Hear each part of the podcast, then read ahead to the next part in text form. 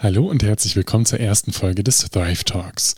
Ich unterhalte mich heute mit Fuad Muayed, einem ehemaligen Kommiliton und ganz guten Freund. Und weil er gerade selbst fastet, haben wir das als Aufhänger genommen und uns über das Fasten unterhalten. Über verschiedene Fastenprotokolle, über biochemische Grundlagen, vor allen Dingen aber über klinische Aspekte, also Forschung, die zeigt, wie gesundheitsförderlich das Fasten ist, und auch über spirituelle und psychische Aspekte des Fastens. Und auch wenn das Fasten insgesamt eine sehr sichere Angelegenheit ist, können wir natürlich keine Verantwortung dafür übernehmen, falls ihr euch jetzt entscheidet zu fasten. Das hier ist also keine medizinische Beratung. Bitte macht nichts Dummes, benutzt euren gesunden Menschenverstand und fragt euren Arzt um individuellen Rat, bevor ihr irgendwas, was wir hier in diesem Podcast besprechen, tut. Wir beide, wir hatten eine richtig gute Zeit und ich hoffe, dass ihr das Gespräch genauso genießt. Nutzt gerne auch die Kapitelmarken, um zu springen oder bestimmte Abschnitte nochmal anzuhören und werft auch einen Blick in die Shownotes auf moritzbinder.com, wenn ihr wollt. Jetzt freut euch auf den wunderbaren Fuad Moayed. Viel Spaß!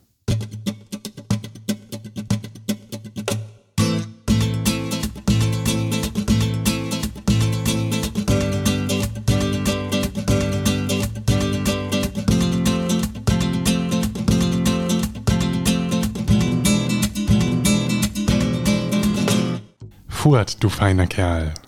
Schön, dass wir miteinander sprechen. Jetzt kennen wir uns schon seit vier Jahren oder so. Mhm.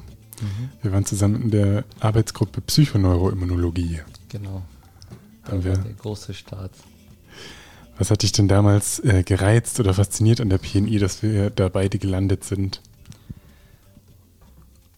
Also mich hat an der PNI besonders gereizt, dass das nochmal eine ganz andere Sichtweise mir gegeben hat auf die Medizin und besonders so die Zusammenhänge zwischen dem Nervensystem, der Psyche und dem Immunsystem, besonders dem Immunsystem, weil das für mich so ein Gebiet ist, wo ich noch sehr viele Fragen habe. Ich sage immer, die PNI, die legitimiert ein ganzheitliches Menschenbild, so ausgelutscht der Begriff ist, eben in der naturwissenschaftlichen Sprache, also dass es auch ein Chirurg versteht.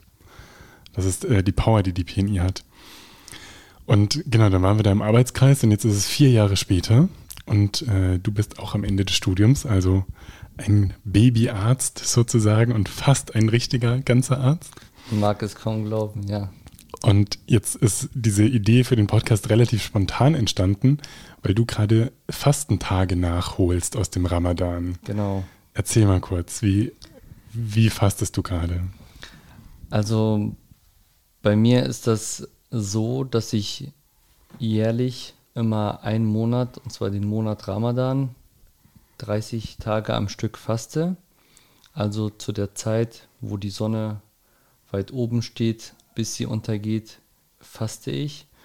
Und dieses Jahr war es aber so, dass das Fasten im Monat Ramadan mir nicht möglich war, weil ich zu dieser Zeit sehr viel unterwegs war und ähm, das Fasten ist einem Reisenden freigestellt beziehungsweise eher nicht empfohlen, weil eben der Körper während des Fastens sehr angestrengt ist und deshalb sollte man das vermeiden, wenn man reist zu äh, fasten. Deswegen habe ich das Fasten jetzt rausgeschoben auf die Tage, wo die Sonne eher weniger äh, lang am Himmel steht. Und jetzt habe ich mir gedacht, dass ich die Tage nachhole und das hat einen schönen Nebeneffekt für mich, weil ich jetzt über die letzten Monate relativ viel Gewicht zugenommen habe, dass ich das Ganze verbinde. Ich habe gehört, bei euch in der Klinik gibt es für die Piotler gratis Mittagessen.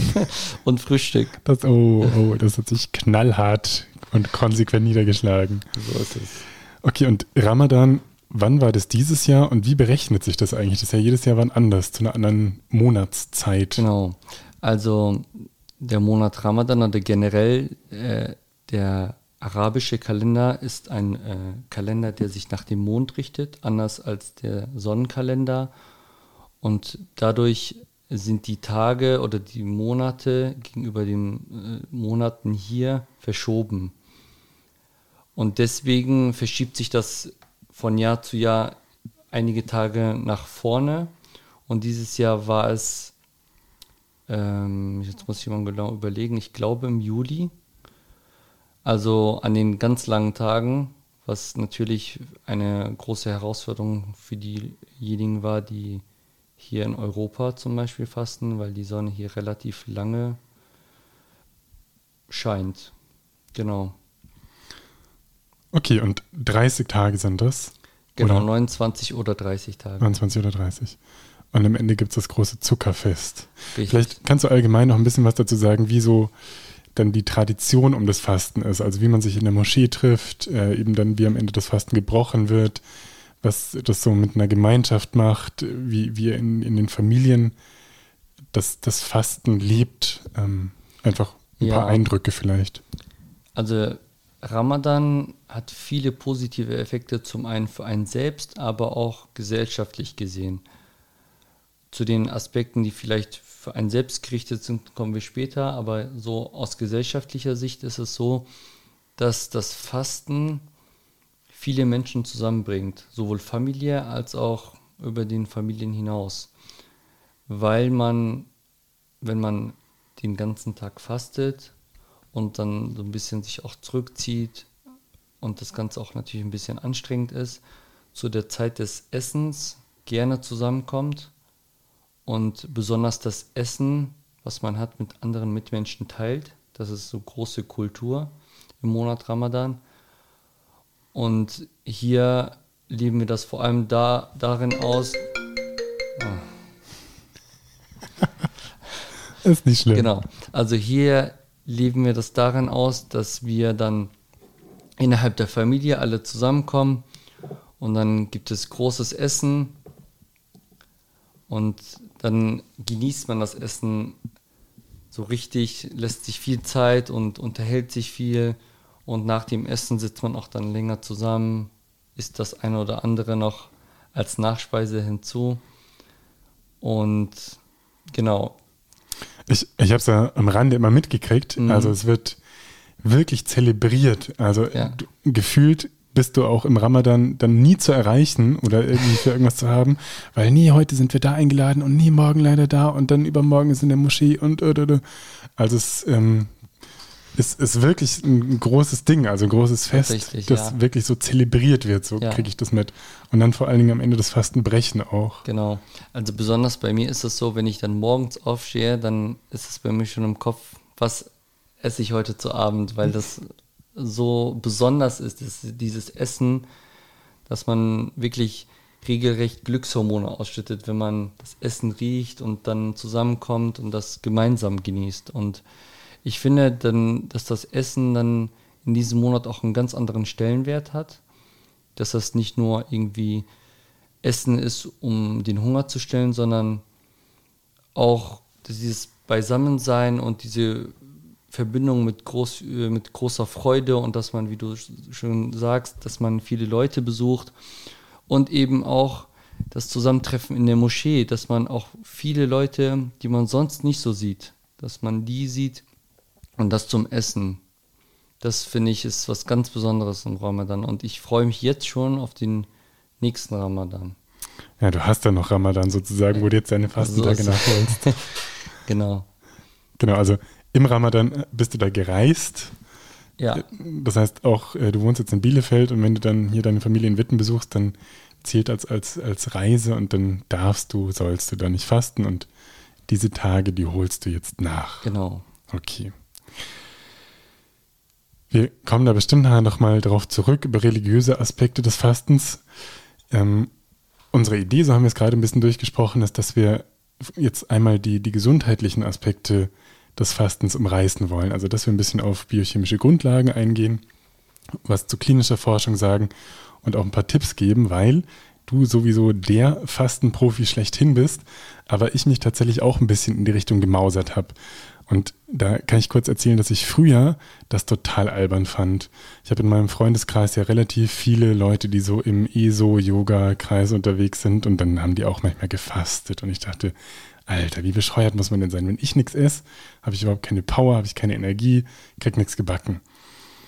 Also, und da wird schon so ein psychischer Aspekt des Fastens irgendwie, äh, kommt wieder zum, zum äh, ja, Durchscheinen, Anschein, weil jetzt bin ich ein ganz großer Fasten-Fan, nachdem ich eben gesehen habe, was für ein Potenzial da drin liegt.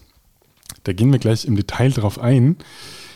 Ähm, ein Schlagwort, das mit dem Fasten immer so in Verbindung gebracht wird, ist die Autophagie zum Beispiel, also dass alte Zellen, die über sind, die der Körper nicht mehr braucht, dass die beim Fasten wie weg, ähm, ja, weggebracht werden. Beispiel ist so, dass man beim, äh, wenn man ein Auto haben will, äh, sozusagen die Parallele zum Körper zieht und ein Auto haben will, dann kauft man kein neues und baut das mit neuen ähm, mit, mit neuen Teilen, die man irgendwie auf Ebay bestellt und bastelt sich dann ein Auto zusammen, sondern man guckt auf dem Schrottplatz, was liegt da noch rum und was kann man verwerten und was kann man gut zusammenbauen und was muss irgendwie auf den ganz Schrott und wird äh, sozusagen äh, verbrannt und so.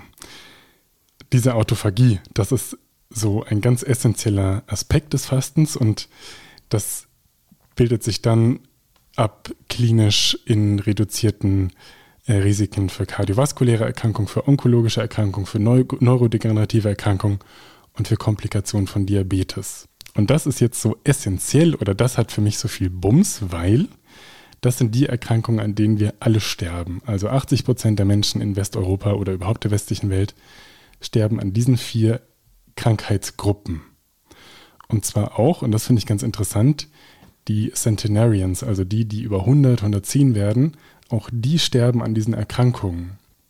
Die sterben ein bisschen weniger an onkologischen Erkrankungen. Also wenn man einmal die 80, 90 geknackt hat, ist es ein bisschen weniger wahrscheinlich, dass man dann noch Krebs kriegt. Aber trotzdem sind diese vier Gruppen die, an denen auch die Centenarians sterben. Das heißt, die werden nicht alle vom Bus überfahren. Und das ist jetzt ein wichtiger Hinweis, weil wenn wir sehen, aha, also wir sterben alle an diesen Erkrankungen und die Centenarians, die haben einfach bessere Gene erwischt. Und ich glaube, das ist der Hauptgrund, warum die so alt werden. Und wir können mit Lebensstil diese Krankheitsmanifestation, also den Zeitpunkt der Krankheitsmanifestation nach hinten schieben, mit Fasten zum Beispiel, dann ist das ja ein riesiges Potenzial, das uns da zur Verfügung steht. Das Interessante ist ja auch, dass in der Gesellschaft das Fasten irgendwie fast immer gleichgestellt wird mit Abnehmen oder aber Religion. Was aber eigentlich nur ganz kleine Nebeneffekte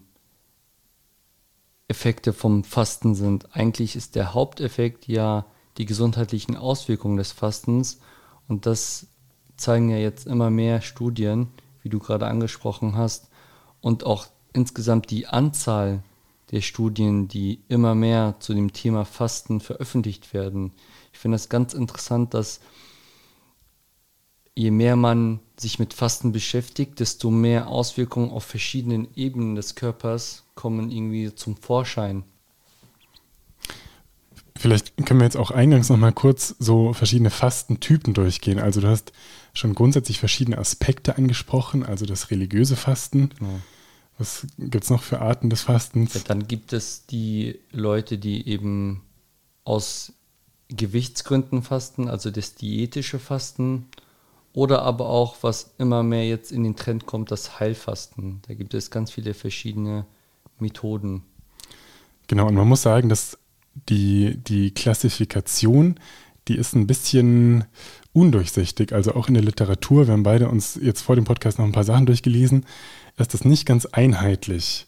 Man kann aber grundsätzlich schon mal sagen, dass sozusagen der erste Schritt zum Fasten ist eine zeitlich begrenzte Nahrungsaufnahme. In der Literatur wird davon Time Restricted Feeding bei Tierversuchen meistens oder Time Restricted Eating bei Menschen eben gesprochen. Und das fängt im Grunde an, oder das macht jeder in dem Moment, wo er ins Bett geht. Also wir essen zu Abend, dann gehen wir Zähne putzen und ins Bett, wachen am nächsten Morgen wieder auf, dann haben wir acht Stunden gefastet. Und das kann man eben dann hinauszögern bis zu dem relativ populären mittlerweile 16,8. Das bedeutet, 16 Stunden faste ich und 8 Stunden ist der Zeitraum am Tag, in dem ich Nahrung zu mir nehme. Und das kann man dann noch verlängern und dann 20,4 machen Sowas mache ich zum Beispiel meistens. Ich esse einfach auf der Arbeit nichts, dann komme ich nach Hause um fünf und esse dann was und esse dann nochmal was irgendwie mit äh, meiner Familie und gehe dann wieder schlafen. Das ist also das, genau im Deutschen sagt man häufig Intervallfasten oder intermittierendes Fasten. Eigentlich das Time-Restricted Feeding, das trifft es besser, weil von Intervallfasten andere Leute dann auch sprechen, wenn sie zum Beispiel so Alternate Day Fasting machen. Das heißt, einen Tag essen sie, einen Tag essen sie nicht oder essen hypokalorisch. Das heißt, sie nehmen einfach jeden zweiten Tag relativ wenig, wenig Nahrung zu sich. Dann gibt es auch so fünf, zwei Tagesprotokolle, wo man an ähm, dann bestimmten Tagen äh, hintereinander nicht isst.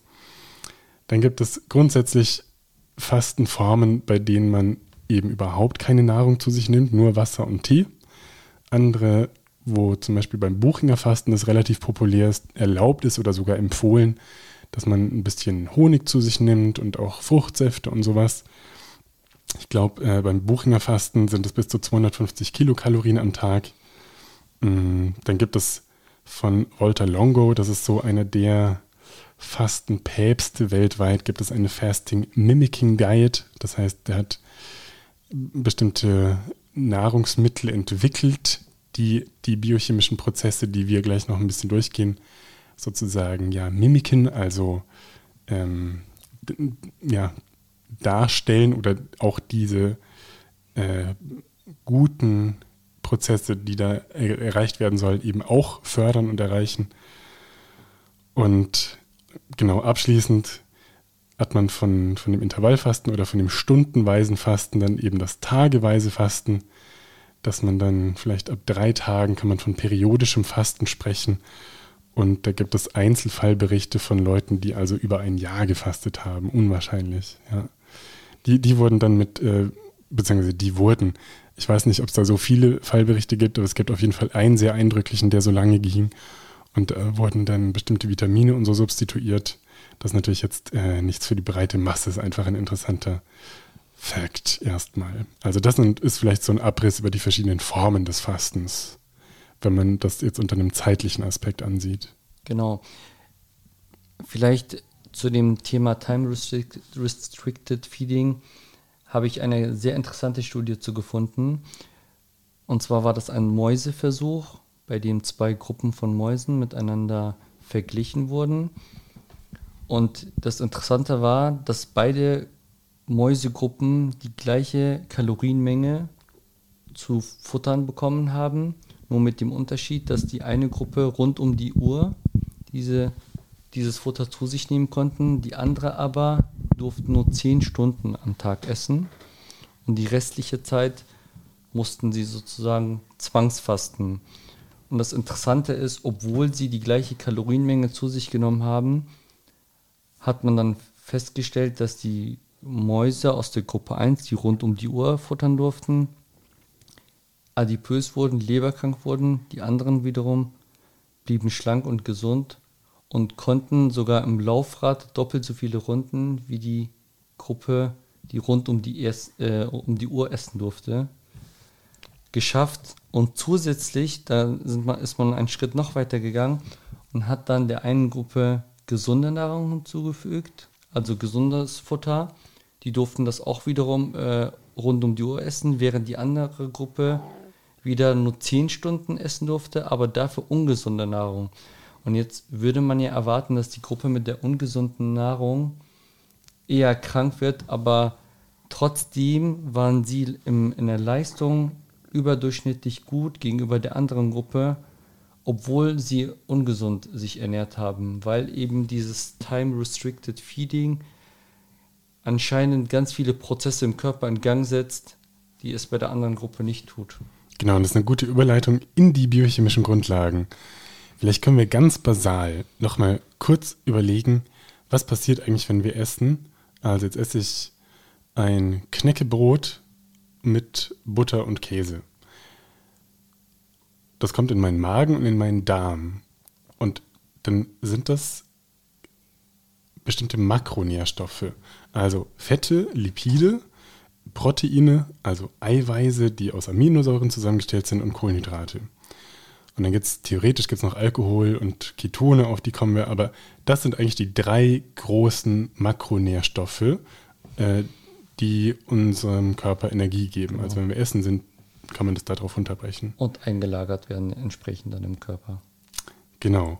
Und der Witz ist ein bisschen, dass all diese Makronährstoffe, die können zu bestimmten Zwischenplayern abgebaut werden. Also zum Beispiel Acetyl-CoA ist da so ein zentrales ähm, Molekül, zu dem Kohlenhydrate, Fette und Eiweiße abgebaut werden können und dann eben aus Acetyl-CoA wieder zum Beispiel Fette oder Glucose, also eine Art von Kohlenhydrat sozusagen, ähm, synthetisiert werden kann. Nur Proteine, die, die kann der Körper auch selber herstellen, das ist aber sehr viel Energieaufwand. Proteine sind ihm also heilig, das ist nicht so einfach, aber so dieses Hin- und Her-Switchen, das ist äh, erstmal möglich zwischen den Makronährstoffen. Und wenn ich jetzt faste, also kein Knäckebrot mit Butter und Käse mehr zu mir nehme, dann verändert sich der Metabolismus, also der Stoffwechsel ein bisschen. Weil dann habe ich nämlich Fettreserven weiter zur Verfügung, die der Körper dann eher anzapft, aber die anderen Makronährstoffe, also Kohlenhydrate und Proteine, die sonst mit dem Fett, das ich auch äh, sozusagen exogen zu mir nehme, äh, das steht dann nicht mehr zur Verfügung. Und trotzdem habe ich zum Beispiel weiter einen Blutzucker von so 60, 70, 80, eben weil, wie wir gerade gesagt haben, aus, den, äh, aus dem Fett, also habe ich dann so freie Fettsäuren ähm, und die können wieder weiter synthetisiert werden äh, zu Glucose, sodass der Blutzucker aufrechterhalten werden kann. Und ein wesentlicher Switch, der dann aber passiert ist, dass der Körper aus den Fettsäuren Ketone auch macht. Und dieser Glucose-Keton-Switch, das ist ein relativ essentieller Punkt beim Fasten oder bei der Theorie dahinter. Hm. Nur Findest du das erstmal verständlich oder habe ich jetzt Quatsch erzählt? Nee, ist total verständlich. Das Wichtige ist, dass man sich erstmal vor Augen führt, dass das Gehirn auf Zucker angewiesen ist, unabhängig in welcher, also aus welchen Makronährstoffen dieser Zucker letztlich kommt. Und wichtig ist, dass dieser Switch, den du gerade erwähnt hast, dass der erst nach einer gewissen Fastenzeit eintritt. Das bedeutet, wenn man jetzt den ersten Tag fastet und am nächsten Tag direkt die große Veränderung auf der Waage erwartet, das wird es nicht geben, weil dieser Prozess, dass eben der Körper aus Fettsäuren diese Ketonkörper und letztlich daraus dann äh, diese Energielieferant für, den, für das Gehirn liefert, das ist sehr aufwendig und sehr energielastig für den Körper und das bedarf eben laut Untersuchung circa drei bis vier Tage, bis dieser Switch stattfindet. Und bis dahin ist der Körper erstmal darauf angewiesen, über andere Wege, wenn man diese Tage fastet, diese Energie zu gewinnen. Und das ist dann erstmal über Zuckerspeicher, die es in der Leber gibt, im Muskel gibt. Und wenn diese aufgebraucht werden, dann muss der Körper vorübergehend auch an den Proteinen, also an der Muskelmasse, etwas abzapfen, auch wenn es dem Körper heilig ist, weil es keine anderen Möglichkeiten hat, wenn man weiter fastet, auf äh, eine Energiezufuhr fürs Gehirn äh, zu kommen bis eben dieser Switch stattfindet. Und das ist diese Zeit, wo dann eben die, die, ja, die Fettspeicher dann vom Körper verwendet werden und aufgebraucht werden. Und überhaupt ist es so, dass also da jetzt im Kurzen eine Adaptation stattfindet, dass sich aber der Körper an diese Belastung auch gewöhnt. Das heißt, wenn man jetzt das erste Mal fastet, dann ist das vermutlich eher anstrengend, als wenn man das jetzt ein Jahr lang macht und der Körper gewöhnt ist daran, diesen Switch hinzubekommen. Auch wenn man sich zum Beispiel sehr kohlenhydratreich ernährt und dann der Körper gewöhnt ist, eben sein, sein Benzin, sein, seine Power maßgeblich aus Kohlenhydraten zu, zu, zu generieren und man dann umstellt auf eine ketogene Diät, die sehr fettlastig ist, dann ähm, ist das auch am Anfang anstrengend, aber der Körper gewöhnt sich dran. Also der Körper kann sich sehr gut adaptieren an diese verschiedenen Nährstoffangebote, beziehungsweise das Fehlen von Nährstoffen, ja. äh, mit dem er konfrontiert ist. Nicht nur biochemisch, sondern auch psychisch kann ich aus eigener Erfahrung berichten, dass das die ersten Tage deutlich schwerer fällt, zu hungern und dieses Hungergefühl auszuhalten.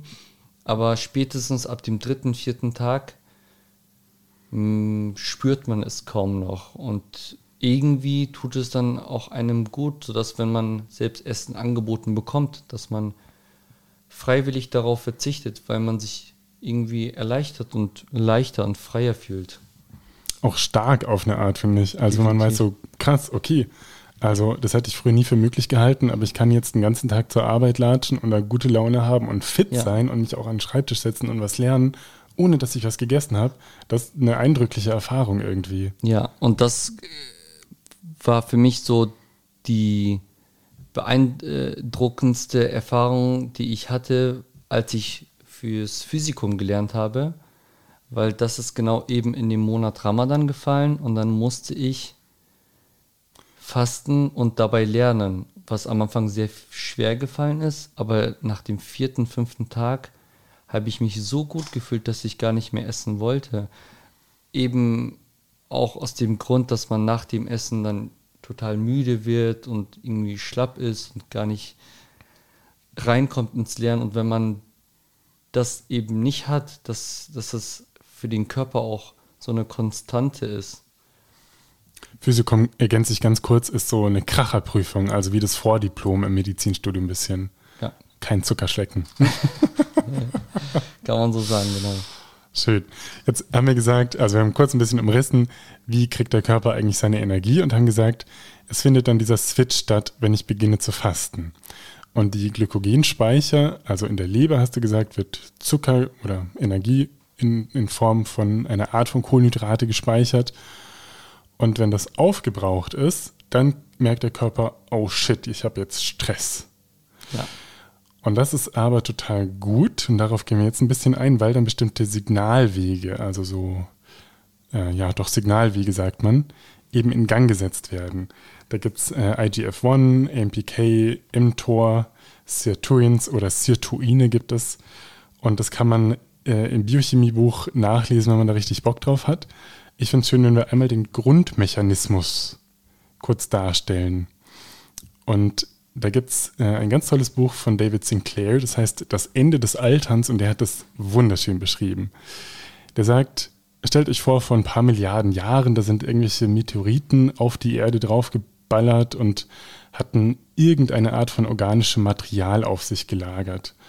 Und dann hatten wir organisches Material hier, irgendwelche Moleküle auf der Erde und dann hat es geregnet und dann wurde das nass und dann ist es wieder trocken geworden und wieder nass und so Holter die Polter haben sich dann äh, so, ähm, ja, hat sich RNA gebildet. Also per Zufall haben sich so bestimmte äh, Säuren aneinander gelagert und dann hatte man Leben. Also Nukleinsäuren wurden zu RNA und dann hat sich irgendwie eine Fettsäure da drum gelagert und dann Holter die Polter, wenn das halt ganz, ganz oft Milliarden Male passiert, dann hat man irgendwann RNA und dann kopiert die sich aus Versehen und das ist eigentlich so der erste Schritt ins Leben.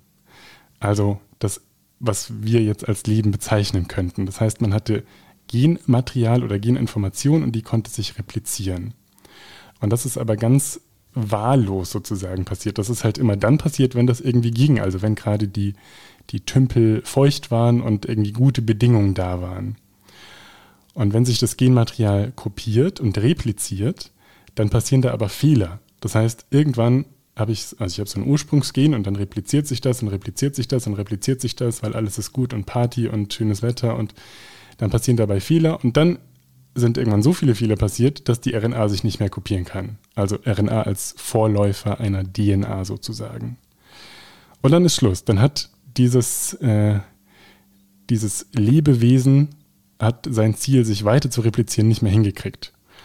Und dann ist wieder über viele Jahrzehnte Milliarden Jahre, keine Ahnung, ist äh, in, im Rahmen der Evolution was entstanden, was er so beschreibt, was als Grundmechanismus eben zum Beispiel auf mTOR anwendbar ist. Also er sagt, diese kleinen Mini-Lebewesen, die hatten dann ein, ein Gen A.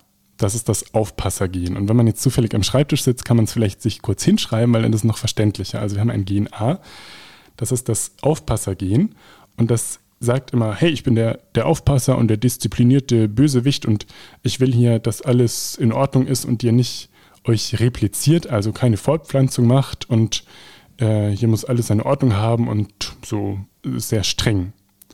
Und dieses Gen A, das Aufpassergen, das wird aber gehemmt von einem Gen B. Das ist ein Abschaltprotein. Und das, das hemmt das Gen A. Das heißt, das, was das Gen A möchte, nämlich keine Fortpflanzung, das wird gehemmt. Sprich, das kleine Lebewesen kann sich munter fortpflanzen. Juhu, alles ist gut, alles ist gut. In dem Moment, wo jetzt aber was nicht gut ist, also wo die Zeiten schlecht werden, weil die Sonne ganz arg scheint und Strahlung auf dieses kleine Lebewesen geht und die DNA kaputt macht zum Beispiel, kann das Gen B sich vom Gen A lösen und DNA reparieren und stabilisieren. Das heißt, jetzt passieren dadurch durch diesen Switch, das Gen B löst sich vom Gen A, passieren zwei Sachen. Das Gen A kann jetzt seiner Aufgabe nachkommen. Das heißt, es sagt der Zelle oder dem Organismus, Klappe halten, hier, wir sind diszipliniert, wir pflanzen uns jetzt nicht vor, es ist jetzt Ruhe im Karton, stillhalten. Und das Gen B kommt seiner anderen Aufgabe nach, dass es eben auch kann, es kann DNA zum Beispiel stabilisieren. Jetzt haben wir so eine schlechte Zeit und dieser Mechanismus passiert, also viel Strahlung oder wenig äh, Feuchtigkeit, schlechte Bedingungen sozusagen für den Organismus eigentlich zu überleben. Und die ganzen anderen kleinen Mikroorganismen, die diesen Mechanismus nicht haben, die sterben auch alle. Und deswegen kann sich dieser Mechanismus äh, beziehungsweise der Mikroorganismus, der dieses Gen A und B hat, weiter fortpflanzen und wird sozusagen von der Evolution ähm, Survival of the Fittest kann sich, kann sich durchsetzen. durchsetzen, genau. Und es sagt, also das Gen B sagt also der Zelle, streng dich an, jetzt ist es ernst und wir müssen jetzt reparieren und uns stabilisieren und uns wieder in Ordnung bringen und dann wird es gemacht und dann werden die Zeiten wieder gut, die Strahlung von der Sonne nimmt ein bisschen ab und wir haben wieder ein bisschen Feuchtigkeit und wir haben wieder schöne, kuschelige Bedingungen für unseren kleinen Mikroorganismus, dass der wieder einfach da sein kann und Spaß haben und sich munter weiter verbreiten. Was macht dann das Gen B? Das dockt sich wieder an das Gen A dran. Das heißt, es hemmt wieder Gen A und das Gen A sagt, hey, nicht fortpflanzen, wird gehemmt, also es wird sich fortgepflanzt munter. Gleichzeitig kann das B Gen B aber nicht mehr dieser zum Beispiel DNA-Reparaturfunktion nachkommen. Hast du das verstanden? Ich habe es verstanden, ja. Okay, dann hoffe ich, dass es äh, so insgesamt einigermaßen verständlich war. Und jetzt kann man dieses Grundprinzip, ein Organismus hat Stress und wir Menschen haben Stress zum Beispiel über Fasten, aber auch äh, wenn wir Sport machen, äh, wenn wir uns Kälte oder Wärme aussetzen oder sowas, dann haben wir auch, hat unser Organismus Stress und dann kann man jetzt zum Beispiel mit mTOR einen ähnlichen Prozess beschreiben. Also wenn wir fasten, dann haben wir so einen Nährstoffmangel und der wird von unseren, so von irgendwelchen Sensoren, kann man jetzt mal plump sagen, wird es wahrgenommen und dann passieren eben verschiedene Sachen. Zum Beispiel, wir haben vorhin über Transkriptionsfaktoren gesprochen und uns gefragt, ob wir das erwähnen sollen oder nicht. Also was sind Transkriptionsfaktoren? Das sind so Regulationsproteine, die sich an bestimmte Regionen der DNA dran binden können und dadurch eine Transkription positiv oder negativ modulieren. Also die, die steuern die Genaktivität. Wir haben ja ganz, ganz viele Gene und die werden aber nicht äh, alle gebraucht und so. Und die, die steuern da was, dass wir dann in schlechten Zeiten, wenn wir zum Beispiel fasten und diese Transkriptionsfaktoren aktiviert werden, die dann aktiviert werden, die machen dann Gene an, die für Stressresistenz gut sind, also die unseren Organismus schützen. Dann sind wir nicht, ähm, dann haben wir weniger Gene, die zum Beispiel jetzt gut sind, um Muskeln aufzubauen und sowas, aber äh, wir, wir können sozusagen diesen Stress überdauern über diese ähm, Transkriptionsfaktoren, die dann bestimmte Gene aktivieren, die uns dabei helfen, ebenso äh, widerstandsfähig zu sein. Und gleichzeitig werden diese ganzen Signalwege für Langlebigkeit und Stressresistenz aktiviert. Zum Beispiel die Autophagie, die wir vorhin als Schlagwort auch schon gesagt haben. Ähm, das heißt, zusammengefasst, ich habe Stress, ich faste, dann wird zum Beispiel mTOR aktiviert. Und dann werden so anabolische Prozesse, eben der Muskelaufbau zum Beispiel, es wird runtergefahren, aber Mechanismen die der Reparatur und der Erhaltung dienen, also zum Beispiel die DNA-Stabilisierung, ähm, so Recycling von alten Proteinen, äh, Inflammation, also Entzündung, das wird äh, runtergefahren. Das ähm, passiert dann eben noch viel differenzierter, aber jetzt in dem Rahmen ist es, glaube ich, gut, das so im Grundmechanismus einmal ja, dargestellt zu haben. Hast du irgendeine kluge Ergänzung? Also ich denke, ja. wenn wir jetzt da noch in, mehr in die Tiefe gehen, wird es zu medizinisch. Und ich finde, das hat einen guten Überblick, Überblick geschaffen über die biochemischen Prozesse. Vielleicht, ich, ich finde es auch interessant, wir haben vorhin gesagt, also die, die Ketose oder dieser Glucose-Ketose-Keton-Switch, der passiert irgendwann, das darf man natürlich nicht so statisch betrachten. Wenn die, also es gibt so Zeitmarken, die kann man nachlesen, ja. aber natürlich ähm, sind zum Beispiel, wenn die Glykogenspeicher, wenn die leer sind, dann ist das ein wesentlicher Trigger, dass diese Mechanismen, die ich jetzt beschrieben habe, in Gang gesetzt werden. Genau. Und wenn ich drei Tage zu Hause auf dem Sofa rumliege und Netflix schaue, dann dauert es halt länger, bis diese Glykogenspeicher leer sind, im Vergleich zu, wenn ich äh, an Tag 1 meines Fastens aufstehe und äh, mit dem Fahrrad durch den Wald fahre. Dann werden die Glykogenspeicher schneller geleert. Das heißt, ich werde schneller diesen ähm, Glucose-Ketose-Switch hinkriegen und auch diese Mechanismen, die eben so gesundheitsdienlich sind, aktivieren können. Ja.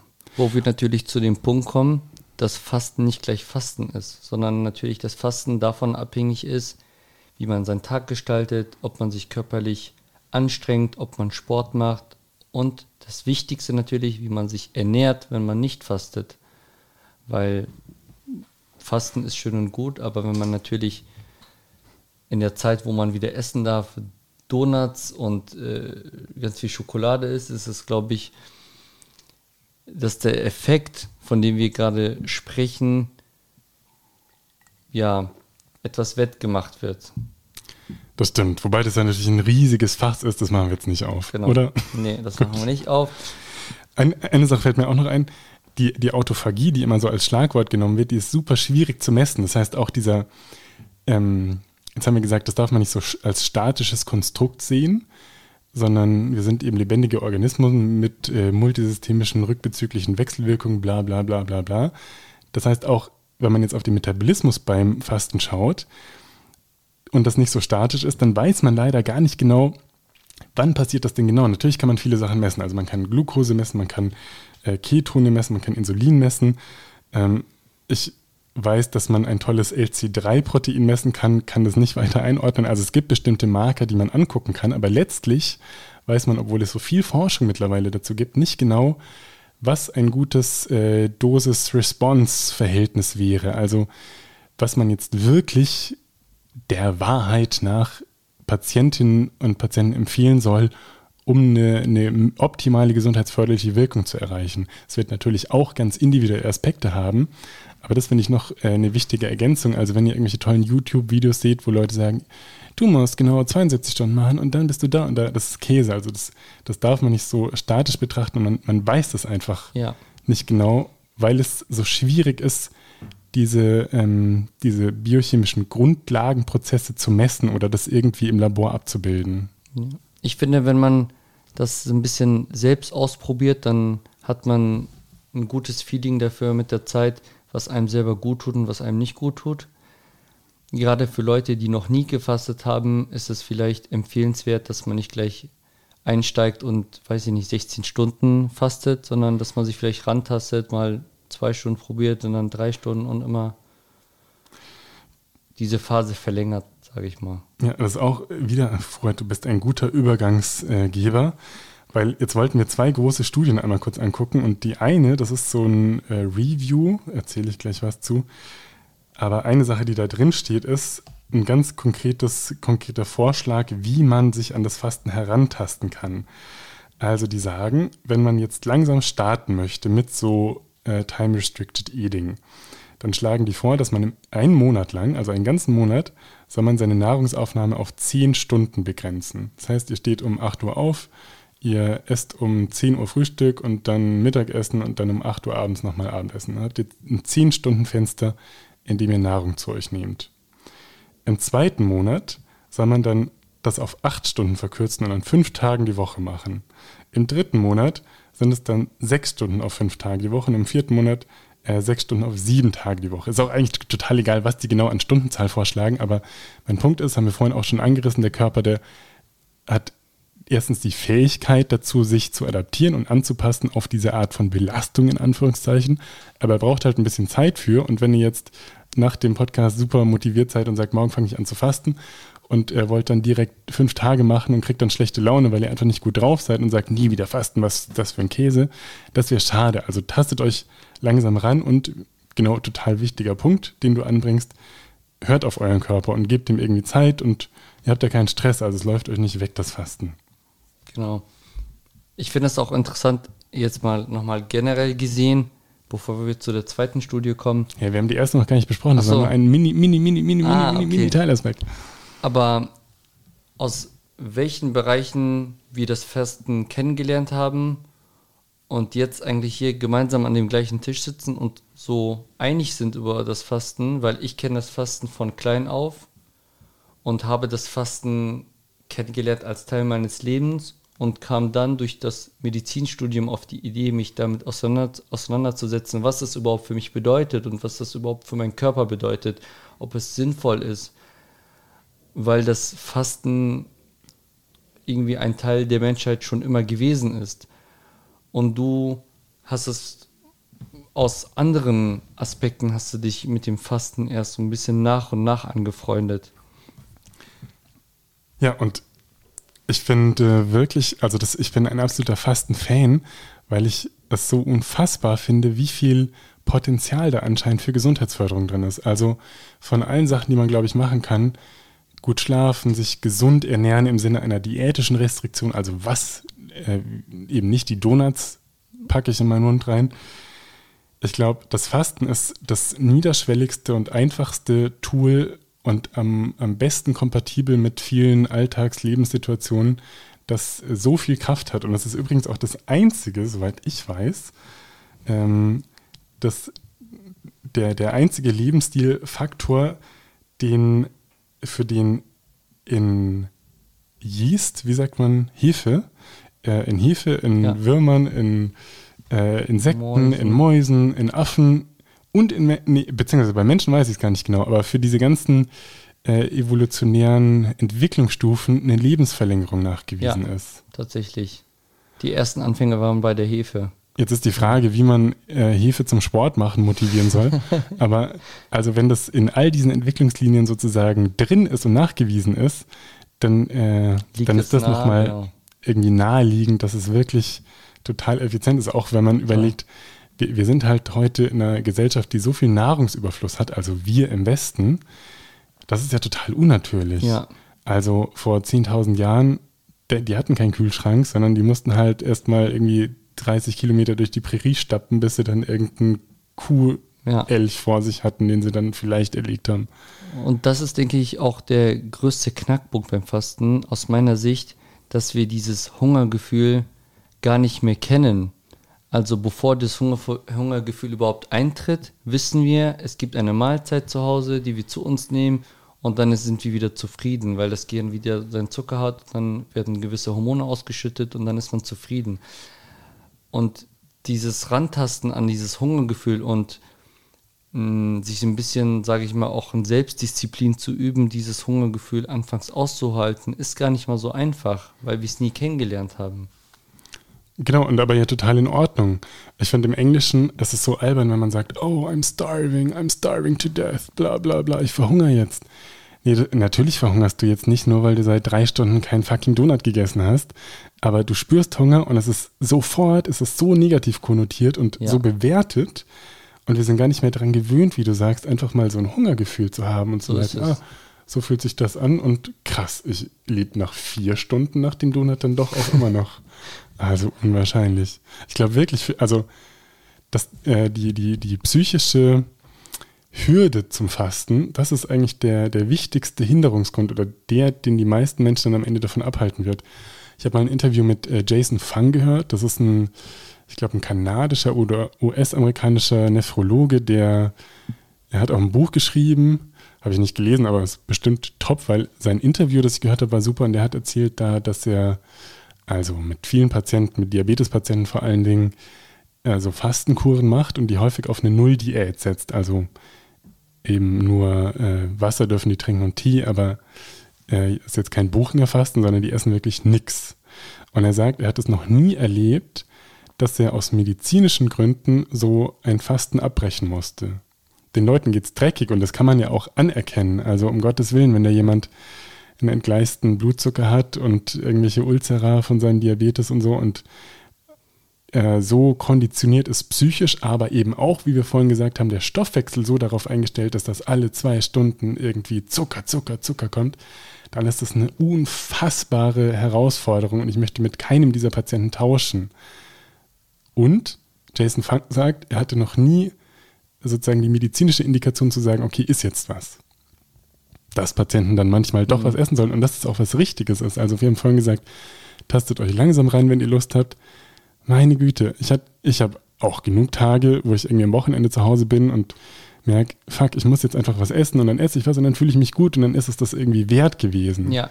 Ja, also man muss sich da, man muss ja nicht päpstlicher sein als der Papst. Aber das ist eine, ein spannender Punkt, den du, die, den du ansprichst mit der, mit der Psyche und die, die wesentliche bestimmende Rolle, die es beim Fasten spielt.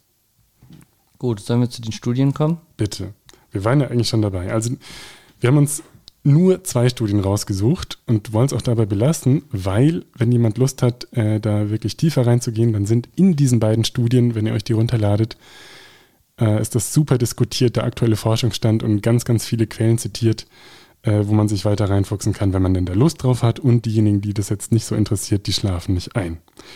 Also die erste Studie, die wir angucken wollen, das ist ein äh, Review von 2019, heißt Effects of Intermittent, of Intermittent Fasting on Health, Aging and Disease. Wurde im New England Journal of Medicine veröffentlicht, also es ist ein sehr hochrangiges, äh, prestigeträchtiges Journal. Und ein Review ist eine Literaturübersicht. Das heißt, die haben selber per se haben die gar nichts erforscht, die hatten da keinen kein Versuchsreihen im Labor oder haben irgendwelche Medikamente oder sonst was gegeben, sondern die haben einfach geguckt, was gibt es denn an Literatur zum Fasten, also zum intermediären Fasten oder Intervallfasten oder Time-Restricted Eating. Und so ein paar Stichpunkte, die die sagen, ist erstmal, dass es hunderte von Studien gibt. Fuad hat, äh, du hast mal geguckt auf PubMed, also gibt es so eine Kurve, wo man sieht, wie in den letzten 100 Jahren oder so sich die Zahl der Publikationen gesteigert hat. Und das ist so eine äh, wunderschöne Kurve, wo man sieht, das Thema ist in und das kommt immer mehr. Und es gibt eben sehr viele Studien im Tierversuch. Du hast die Mausstudie angeführt, aber es gibt hunderte äh, auch tolle Studien äh, mit Affen und so. Ich lasse mal da stehen. Und es gibt aber eben auch RCTs bei, bei Menschen. Was ein essentieller Punkt ist, den die auch ansprechen, ist, dass diese ganzen gesundheitsförderlichen Aspekte oder, oder Konsequenzen, die aus dem Fasten heraus entstehen können, dass die nicht nur auf den Gewichtsverlust zum Beispiel reduziert werden können. Man könnte jetzt sagen, aha, jemand fastet, dann verliert er Gewicht, also nimmt ab. Und das ist dann das, was eigentlich auch den Blutdruck senkt. Aber man kann das, so gut man das eben kann, auseinander differenzieren. Jetzt runzelst du mit der Stirn. Habe ich es nicht klar gesagt? Nee, ich versuche gerade okay. noch okay. ganz so Sag, Stopp, Moritz, erzähl's Quatsch. Bitte mach das. Ähm, genau, also diese ähm, Grundlagen, die wir oben besprochen haben, die bilden sich eben ab, auch unabhängig zum Beispiel vom, vom Gewichtsverlust, den die, den die Leute haben. Und ganz konkret sieht man dann, dass zum Beispiel die Blutzuckerregulierung besser wird, der Blutdruck sich senkt, die Herzfrequenz, Effizienz von Ausdauertraining besser wird, dass die Leute insbesondere Bauchfett verlieren. Da ist man ja in den letzten Jahren auch auf den Trichter gekommen, dass so äh, die Fettverteilung auch eine wichtige Rolle spielt und es eben ja so ungünstige Fettverteilung gibt, wenn jemand sehr viel Bauchfett eben hat und dass da insbesondere beim Fasten das, äh, genau, das Fett wegschmilzt. Insulinsensitivität nimmt zu, das Mikrobiom verändert sich. Ich weiß nicht, dass du vorhin auch, ja, hast du angerissen, was du was sagen willst? Die Verteilung der Darmbakterien verschiebt sich zugunsten der Bakterien, die dem Körper gut tun. Genau, also zum Beispiel werden bestimmte Bakterien, die eher proinflammatorisch sind, die werden weniger. Also die so eine chronische Entzündung machen können, die nehmen eher ab. Jawohl. Und andere nehmen dafür zu. Genau. Genau, also Blutzucker, Herzfrequenz äh, und sowas, das wird alles besser und das bildet sich dann wieder in so ja, klinischen Endpunkten ab. Man kann dann messen, ähm, dass das kardiometabolische Risiko sinkt. Das ist natürlich die Frage bei diesen Studien. Äh, das kann man oder bin ich ehrlich gesagt selber ein bisschen überfragt gerade, ob man das so direkt in RCTs gemessen hat oder ob das was ist, was man ableitet. Das wird ja oft aus so Beobachtungsstudien gemacht. Also ist der kausale Link naheliegend, aber ich weiß nicht, auch wenn es, glaube ich, in der Studie so drin steht, ob es tatsächlich so ist. Ähm, genau, aber also kardiometabolisches Risiko sinkt. Es gibt äh, Pilotstudien zu MS, also Multiple Sklerose und Diabetes Typ 2. Die ganzen onkologischen Erkrankungen da ist ja gerade vor diesem Modell der Autophagie auch ein Benefit sehr naheliegend, aber da sagen die selber, dass es noch nicht ausreichend erforscht ist und auch für neurodegenerative Erkrankungen, also Alzheimer, eine äh, präklinische Evidenz da ist, äh, um Alzheimer-Manifestation hinauszuzögern, dass es aber noch nicht letztlich bewiesen ist. Man muss aber sagen, ich finde es sehr naheliegend, dass das jetzt, wo es einfach immer mehr Forschung gibt, in den nächsten absehbaren Jahren auch äh, passieren wird, dass man das wirklich zeigen kann, wie, oder ich weiß es nicht. Wir, wir lassen uns überraschen, aber ich, ich wäre nicht überrascht, wenn man das auch ähm, sieht in absehbarer ja. Zeit. Ich finde das total beeindruckend. Also es lässt sich schön natürlich vorlesen, wenn man diese ganzen positiven Effekte auf den Körper nennt. Aber das zeigt, wie viele Dimensionen dieses Fasten hat. Also ob es jetzt die neuronale Ebene ist, die hormonelle Ebene oder die psychische Ebene oder aber auch die Stoffwechselebene. Also so viele verschiedene Auswirkungen, die teilweise noch gar nicht richtig verstanden sind, man sie aber in den Endpunkten messen kann. Das finde ich zeigt nochmal oder unterstreicht nochmal diese Effekte des Fastens und besonders auch, dass dieses, dass das Fasten generell eine Methode ist, wo man viele Dinge für sich selber mal ausprobieren kann und ja, sag ich mal, protektiv auf viele Eigenschaften wirkt. Genau. Und auch auf die großen Killer, die wir eingangs erwähnt ja. hatten. Ja. Genau, was, äh, ja, was noch wichtig, vielleicht als letzter Punkt, sagen die Autoren noch, dass es ein bisschen Defizit ist, dass es zwar super, super, super viele Studien gibt, aber zum Beispiel die am Menschen, die sind immer an zum Beispiel dann übergewichtigen Patienten gemacht. An normalgewichtigen, relativ gesunden jungen Menschen gibt es noch zu wenig Forschung. Und das wäre natürlich total spannend, weil wir gerade, wir zwar unterhalten uns jetzt, wir sind, äh, du bist jung, ich bin noch fast jung. ich gehe auch auf die 30 zu. Also wir sind äh, junge Männer, gesund. Und ähm, wenn man jetzt so gesundheitsförderliche Wirkungen bei irgendwelchen 60-jährigen Omis mit Diabetes Typ 2 misst, ist die Frage, ob uns das auch so zugutekommt. Das ist naheliegend, aber es ist eben zu wenig erforscht. Das äh, kritisieren die Autoren. Die Autoren sind übrigens äh, die Cabo und Madsen und ich verlinke diese Studie in den Show Notes.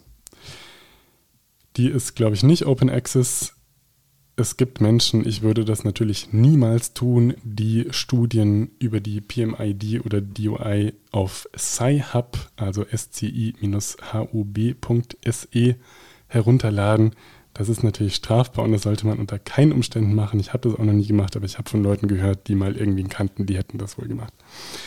Die nächste Studie, die ist Open Access, die könnt ihr also selber direkt äh, runterladen und die heißt Safety, Health, Improvement and Wellbeing during a 4 to 21 Day Fasting Period in an Observational, observational Study including 1422 Subjects.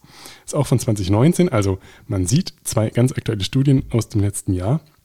Und was die gemacht haben, ist im Rahmen einer prospektiven Beobachtungsstudie, also eine Kohortenstudie, die zwar nicht kontrolliert ist, man hatte keine Kontrollgruppe, die dann nicht gefastet hat, und man hat auch die Auswertung nicht verblindet, aber man hat eben Menschen begleitet und untersucht und Daten ausgewertet, die gefastet haben.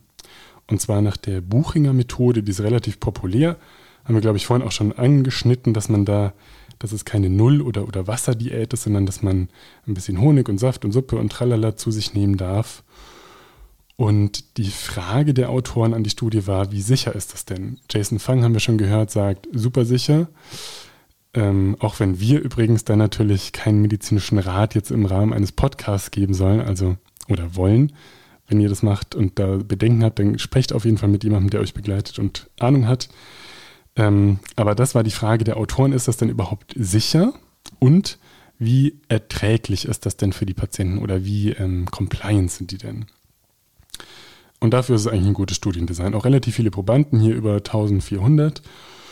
Und die Fastenzeit lag zwischen 4 und 22 Tagen. Und dann hat man ganz, ganz, ganz, ganz, ganz viel gemessen und sieht, dass sich das Gewicht natürlich reduziert, wieder der Bauchumfang, Blutdruck, Puls, äh, bestimmte Laborparameter. Das war alles nichts Spektakuläres, so eher naheliegende Sachen, also Blutzucker und HB1C, so ein Langzeitblutzucker, das hat sich alles verbessert. Und ähm, genau, der Kern oder das Wichtige ist aber, dass es keine wesentlichen Adverse Effects gab. Also es gab keine äh, super schwierigen Komplikationen, die jetzt auf das Fasten zurückzuführen sind. Und damit kann man sagen, das Fasten nach Buchinger ist ziemlich sicher. Die meisten Patienten, die waren übrigens ähm, relativ gesund. Also genau so kann man das, glaube ich, sagen. Ähm, also haben die Autoren geschlussfolgert, dass Fasten eben sicher ist und vermutlich auch gesund wegen wieder Gewichtsverlust, äh, Verbesserung der Laborparameter und so. Und ja, du hast die, nee, du hast die nicht gelesen, aber hast du noch eine Frage dazu? Das wäre so mein. Ich, ich, ich habe sie dir nicht geschickt, deswegen hast du sie nicht gelesen. Genau. Ja. Genau, und jetzt haben wir eben zwei große Studien, ein Review zum Intervallfasten und eine klinische Auswertung zu dem Fasten nach Buchinger, wo eben in der ersten Studie ein bisschen so diese kürzeren und intervallfastenartigeren ähm, Prozesse und, und Untersuchungen beschrieben sind und dann einmal diese, diese Untersuchung oder Auswertung, die eben so längere Fastenzeiten ein bisschen abdeckt. Und sehr spezifisch auf das Buchinger Fasten, aber ist ja trotzdem eine gewisse Generalität oder Übertragbarkeit wahrscheinlich drin. Ja. Und wie gesagt, die sind äh, ganz nett und schön zu lesen, insbesondere die erste, da sind diese äh, grundlegenden äh, biochemischen Prozesse auch super anschaulich mit schönen Grafiken beschrieben und vor allen Dingen die Literatur sehr schön diskutiert. Also lohnt sich, die runterzuladen und zu lesen, wenn da jemand Bock drauf hat. Vielleicht eine kleine Überleitung. Schon wieder, du bist echt der Überleitungsmeister. wenn man sich jetzt äh, das alles anschaut und darüber nachdenkt, hey, ich hätte jetzt Lust, das zu starten und wie gehe ich das Ganze an, dann haben wir letztens auch schon darüber gesprochen, dass es gewisse Apps auch dafür gibt. Sehr gut. Und vielleicht magst du darüber was erzählen, weil du hast schon eine getestet, die sich Zero nennt. Genau, War das die, richtig? Das, genau, das ist die Zero-App, die kann eigentlich nichts außer einen Timer stellen. Okay. Was aber sehr nett und geckig ist, ich nutze es nicht mehr, aber zum Einstieg fand ich das ganz äh, motivierend, ist, dass man sieht, wie viele Leute parallel die App gerade nutzen. Das heißt, wenn man jetzt eingibt, okay, ich möchte jetzt 16 Stunden fasten, dann gibt man jetzt den Timer ein, jetzt habe ich gegessen, 16 Stunden der Timer läuft. Und wenn man dann morgens aufsteht und denkt, oh, ich will was essen oder Cappuccino trinken, bitte, bitte, bitte. Und dann guckt man auf die App und sieht, oh fuck, aber gerade 300.000 Menschen, die fasten jetzt mit mir und die schaffen das auch, dann schaffe ich das auch und warte bis mittags. Äh, das kann die Zero-App, die ist von Peter Attia, das ist übrigens auch ein großartiger Mensch. Ich bin ein riesiger Fanboy. Peter Attia, der hat auch tolle Podcasts, unter anderem zum Fasten gemacht. Ähm, der hat die mitgegründet und der hat so ein paar Videos auf YouTube noch, wo er ein bisschen was erzählt und so. Also das was drumrum, aber im Wesentlichen kann diese App einen Timer dir zur Verfügung stellen. Ist kostenlos. Ja. Und Fuad, hast du eigentlich auch noch eine App? Ja, ich habe tatsächlich auch eine App, die ich nutze. Die nennt sich Yazio. Wie buchstabiert man das? Y-A-Z-I-O. Und bei dieser App finde ich es ganz cool, dass sie ganz viele Dinge unter einem Hut zusammenfasst. Also zum einen Möglichkeit, seine Gewichtsentwicklung zu verfolgen, dann solche Challenges einzustellen wie Fasten, aber auch seine ähm, ja, Flüssigkeitszufuhr misst, plus natürlich das Wichtigste, die Kalorienzufuhr. Das hilft mir zum Beispiel mal zu schauen, wenn ich mir jetzt ein Ziel setze, ah, ich möchte bis zu diesem Zeitpunkt so viel an Gewicht verlieren, dann zeigt er mir an, aha, das musst du täglich an Kalorien zu dir nehmen und nicht darüber hinaus, um eben dieses Ziel zu erreichen. Und so habe ich ein besseres Gefühl dafür, was esse ich überhaupt über den Tag verteilt und was darf ich überhaupt essen. Und generell das, was ich esse, was für eine Wirkung hat das auf meinen Körper. Das finde ich ganz hilfreich und man muss sich ein bisschen dran gewöhnen, so ein bisschen das immer einzutragen, so es kann auf Dauer nervig werden, aber ich finde es ähm, für mich sehr hilfreich. Muss man selber mal für sich ausprobieren. Aber dieses, dieses Gefühl vom Fasten möchte ich gar nicht mehr missen. Also ich finde, das hat so viele positive Effekte für mich, auf meinen Körper. Äh, vielleicht erzähl noch mal ein bisschen was. Du hast ja. es jetzt ein paar Mal angerissen. Was macht das denn mit dir? Also was gibt dir das denn an, an Wohlbefinden und Klarheit? Warum mhm. fastest du? Oder würdest du jetzt weiter fasten, selbst wenn du gar nicht im Rahmen Von irgendwie deiner Religion dazu ja. inspiriert wärst? Also ich würde kurz damit beginnen, was das Fasten aus religiöser Sicht bedeutet für mich, beziehungsweise für die Muslime und dann darauf äh, basierend dann, was das für mich bedeutet, auch wenn es jetzt religiös gar nicht ähm, vorgesehen ist.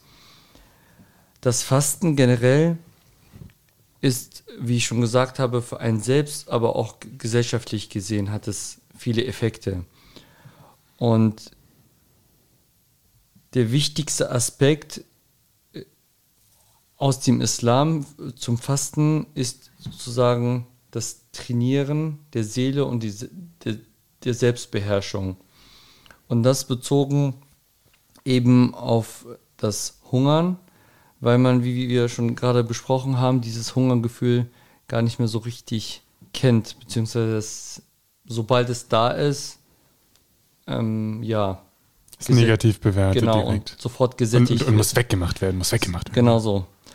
Und darüber hinaus sagt man im Islam, dass durch das Fasten die Psyche sich so umstellt, dass man sich mehr zurückzieht was ich aus eigener Erfahrung auch bestätigen kann. Und diese, dieser Effekt des Zurückziehens, also dass man sich mehr zurückhält und mehr zu Hause aufhält, dass man diese Zeit als Zeit der Selbstreflexion nutzt, um so dieses Jahr Revue passieren zu lassen, zu schauen, was habe ich an Gutes getan, an Schlechtes, an Schlechten getan? Und wie habe ich mich entwickelt, was habe ich das letzte Jahr erreicht, was habe ich mir für Ziele gesetzt, habe ich meine Ziele erfüllt? Und generell, dass man sozusagen so ein bisschen ins Innere reinhört. Und zusätzlich ist das so, dass man, dass dieses Fasten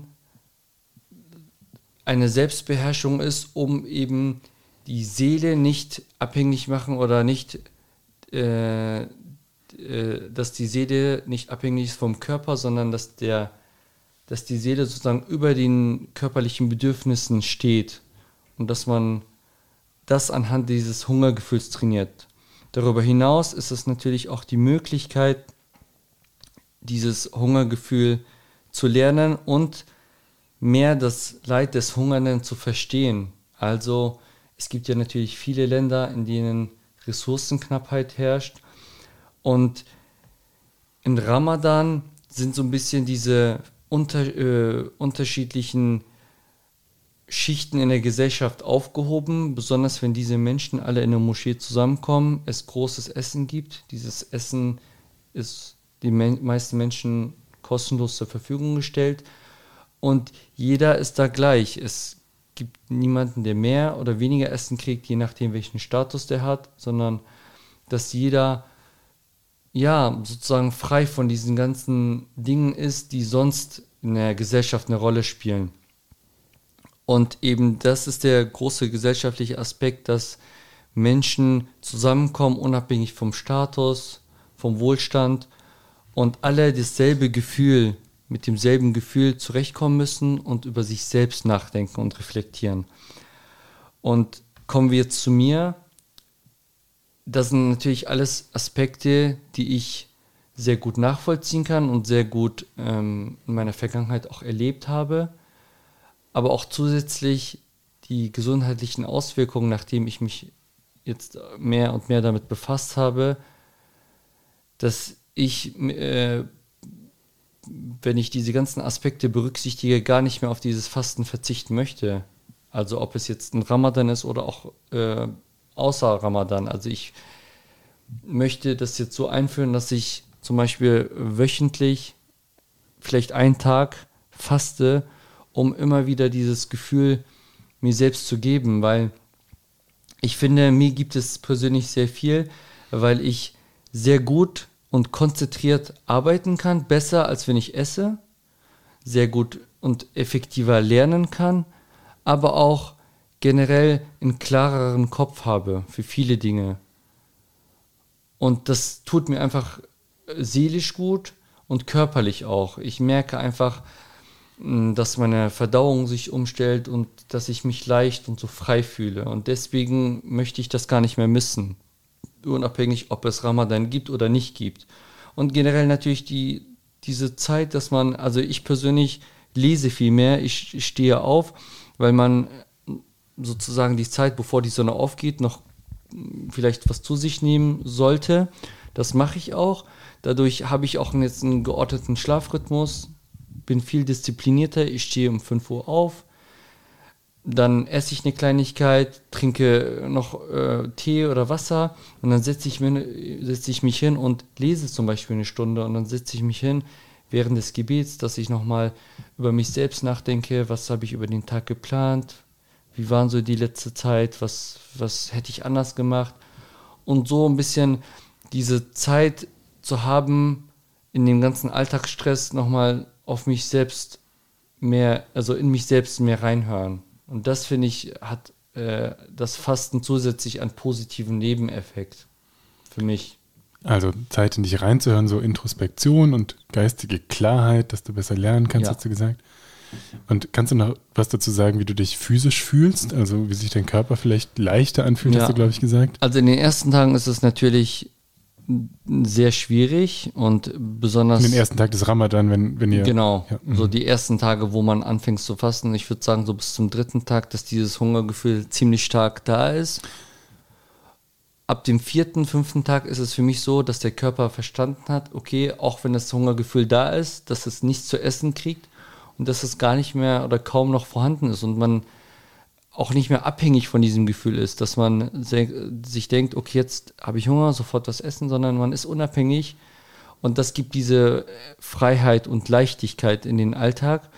Plus natürlich, dass man ja, vielleicht ähm, kennt man das ja, wenn man gewisses, äh, gewisse Dinge isst, dass man sagt, das liegt schwer im Magen. Und das merke ich einfach, wenn der Magen leer ist und der Darm leer ist, dass ich mich einfach leichter fühle und ähm, ja, auch vielleicht gesunder fühle, würde ich schon sagen. Mir, mir, fällt noch eine Ergänzung zu dieser Buchinger-Studie ein. Mhm. Da war die Frage ja nach Sicherheit, aber auch nach äh, sozusagen Adherence oder, oder Compliance. Und eine Sache, die wir auch rausgearbeitet haben, dass 93 Prozent, 93 Prozent der Patienten auch ihr Hungergefühl verloren haben während des Fastens. Also, wie du sagst, nach vier Tagen oder so hat es bei dir abgenommen. Ist wieder ein Abbild davon, dass äh, der Körper sich adaptiert, anpasst an diese Belastung, an diesen Stress und der Hunger weggeht. Ja. Ist aber nur eine, eine Nebenbemerkung. Was ich ja bei dir so krass finde, du bist ja so ein Hardcore-Typ und du trinkst auch nichts. Genau. Also ich, ich sehe das in der Klinik, gibt es ja gerade in den chirurgischen Fächern viele Menschen mit Migrationshintergrund, die eher so äh, aus Irak, Iran kommen und eben Muslime sind und die dann im OP stehen den ganzen Tag und auch nichts trinken. Die tun mir so leid und ich denke, oh Gott, was bin ich für ein Weichei, ich würde sofort umkippen. Und äh, du trinkst auch nichts. Hast du da einen Unterschied gemerkt zu Tagen, an denen du vielleicht fastest und was trinkst und zu Tagen, an denen du im Ramadan fastest und auch nichts trinkst? Also tatsächlich ist es bei mir so, dass ich jetzt in den äh, letzten Tagen auch viele Tage gehabt habe, wo ich nicht fasten konnte, weil ich eben nicht zu Hause bin, also sozusagen als Reisender gelte. Ich aber bewusst dennoch verzichtet habe, sowohl auf Nahrung, aber auch auf Trinken. Also ich hätte trinken können, habe aber dennoch nur ein, zwei Gläser, wenn überhaupt, über den Tag verteilt getrunken. Einfach, weil ich merke, ähm, wenn ich trinke, verstärkt das irgendwo auch mein Hungergefühl wieder. Also, weil ich merke dann, das tut sich was bei mir im Körper, wenn ich trinke, mm, dass so ich das Signal bekomme, du könntest jetzt auch was essen. Und wenn ich das weglasse, dass ich mich doch eigentlich etwas besser fühle. Und dieses Durstgefühl stellt sich für mich ein bisschen auch ein wie das Hungergefühl, sodass es gar nicht stärker ausgeprägt ist. Mir ist bewusst natürlich, dass das nur positive Auswirkungen hat, wenn man in der Zeit, wo man was trinken und essen darf, genug trinkt, dass man über den Tag auch genug sozusagen Kraft und Energie hat, durch den Tag zu kommen. Ja. Da ich, scheiden sich wahrscheinlich ja, unsere Geister ein was bisschen. Was heißt, da scheiden sich die Geister? Soll bitte trink nichts, wenn du nichts trinken möchtest. Ich glaube nicht, dass es gesund ist. Und ich glaube auch, dass wenn man, wie du sagst, dann in der Nacht genug trinkt, dass es gesundheitsschädlich ist. Also ich würde es niemandem mhm. empfehlen, aber vermutlich kann man es so einrichten, äh, dass es auch nicht schlecht ist für den Körper. Mhm. Und die Beobachtung, dass du sagst, in dem Moment, wo du was trinkst, tut sich was im Bauch und da ist irgendwie mhm. Aktivität und das macht auch tendenziell ein bisschen mehr Hunger, finde ich sehr interessant. Mhm. Habe ich so noch nicht gehört oder natürlich auch nicht ausprobiert und werde es vielleicht ausprobieren. Ja. Mm, lass uns noch ein bisschen über ganz konkrete Tipps sprechen. Also fällt dir irgendwas ein, von dem du sagst, darauf kann man achten oder das kann man irgendwie einrichten, damit das Fasten eine gute Erfahrung wird? Wir haben schon die Apps angesprochen. Mhm. Wir haben gesagt, macht langsam, tastet euch ran, probiert es mhm. aus, gebt eurem, eurem Körper Zeit. Ähm, was fällt dir denn noch ein, was man irgendwie bedenken kann, wenn man jetzt anfangen will zu fasten? Also ich finde, dass mit das Wichtigste ist, wenn man dann beginnt zu essen, unabhängig jetzt welche Fastenform man macht, wie man isst und was man isst. Mir hilft es zum Beispiel sehr, wenn ich langsam esse, also regulierte Portionen und nicht, weil mein Magen leer ist, ganz viel auf einmal. Und zusätzlich, dass ich besonders auf meine Kohlenhydrate achte, also vor allem einfache Zucker vermeide, weil ich merke, dass sie mir nicht gut tun. Man isst zwar und dann schießt der Insulinspiegel hoch und im nächsten Moment, nachdem man gegessen hat, ist man absolut platt und liegt da und kann sich überhaupt nicht mehr bewegen. Und das hilft mir nicht. Und sag nochmal, das findest du erstrebenswert? Also, weil es ist bestimmt gesund oder das ja. hilft dir tatsächlich, irgendwie das Essen zu genießen? Und mir, mir hilft es, das Essen zu genießen und es fühlt sich im Nachhinein besser an, als wenn ich, man kann es ja selber ausprobieren, ähm, je nachdem, was man isst und wie viel man isst. Vor allem, wenn es sehr zuckerlastig ist, dass man sich einfach danach irgendwie ja, viel schwerer fühlt und irgendwie auch mm, abgeschlagener, weil irgendwann mal geht dieses Zucker dann wieder weg und dann tritt dann wieder so eine Phase ein, wo der Körper ja selber irgendwie zurechtkommen muss. Ist ja allgemein so, wenn man jetzt äh, wieder unsere Lieblingsernährungsform äh, Donuts futtert, dann hat man den, den Glukosespike und dann kommt Insulin, dann geht Glukose ganz runter und dann fühlt man sich elendig. Ja. Und das bemerkst du eben beim Fasten noch stärker, diesen Effekt. Habe ich das richtig verstanden? Genau. Ja, okay. Okay. Hast du noch einen Tipp? Ich habe mir, warte mal, ich habe auch ein paar Sachen noch rausgeschrieben. Gibt es noch irgendwas, was dir wichtig ist? Vielleicht fällt mir gleich noch was ein, wenn du startest. Okay, also eine Sache, die ähm, mir tatsächlich riesig geholfen hat, war Elektrolyte zu substituieren. Also vor allen Dingen Salz, also Natrium, aber auch Magnesium und Kalium. Und ähm, genau, Natrium ganz einfach. Ich nehme morgens oft, wenn ich, bevor ich aus dem Haus gehe, so einen Esslöffel Salz. Ich habe da jetzt die perfekte Technik, dass es am wenigsten ekelhaft ist. Ich lege es hinten auf die Zunge drauf und spüle es dann mit einem Glas Wasser runter. Ähm, und äh, Natrium kann man so ein, zwei, drei Gramm nehmen, also so ein so einen kleinen Espresso-Löffel voll vielleicht. Magnesium ist auch gut, irgendwie 0,2 bis 0,5 oder vielleicht auch 1 Gramm. Ähm, da kann man eigentlich wenig falsch machen und würde ich empfehlen, einfach auszuprobieren, wie man sich fühlt. Kalium kann man auch substituieren, da muss man aber aufpassen. Also mit Natrium oder Sa Kochsalz kann man sich theoretisch auch um die Ecke bringen, wenn man ganz viel nimmt und dann nichts trinkt. Aber man kann sich eigentlich nicht umbringen. Aber mit Kalium, wenn man da nicht aufpasst, dann kann man Rhythmusstörung kriegen und äh, dran sterben. Das heißt, da also ganz vorsichtig sein und es am besten mit einer wirklich äh, 0,5-stelligen Waage abwiegen und da keine komischen Experimente machen. Aber grundsätzlich also gerne würde ich dazu einladen, damit zu experimentieren, weil mir das geholfen hat, tatsächlich mich fitter zu fühlen. Gerade im Sommer, wenn man irgendwie viel schwitzt und Salz verliert, ähm, genau, fühle ich mich deutlich besser, wenn ich, wenn ich Salz trinke. Oder auch einfach eine Brühe zwischendurch. Da ist ja der Nährstoffgehalt marginal, also da ist dann ein bisschen Schnittlauch oder was mit drin. und ein paar Karottenstückchen, aber das ist absolut vernachlässigbar. Also ich glaube, anders als beim Buchinger Fasten zum Beispiel, wo ich schon vermute, dass der Honig und der Fruchtsaft einem so ein bisschen äh, reingrätscht in die mTOR-Aktivität. Und letztlich, wie gesagt, das weiß man nicht, weil man es so schlecht messen kann, aber ich würde nicht nach Buchinger fasten, außer es geht mir um eine spirituelle, psychische äh, Erfahrung. Rein aus gesundheitlichen Gründen ist Buchinger bestimmt auch super, auf jeden Fall.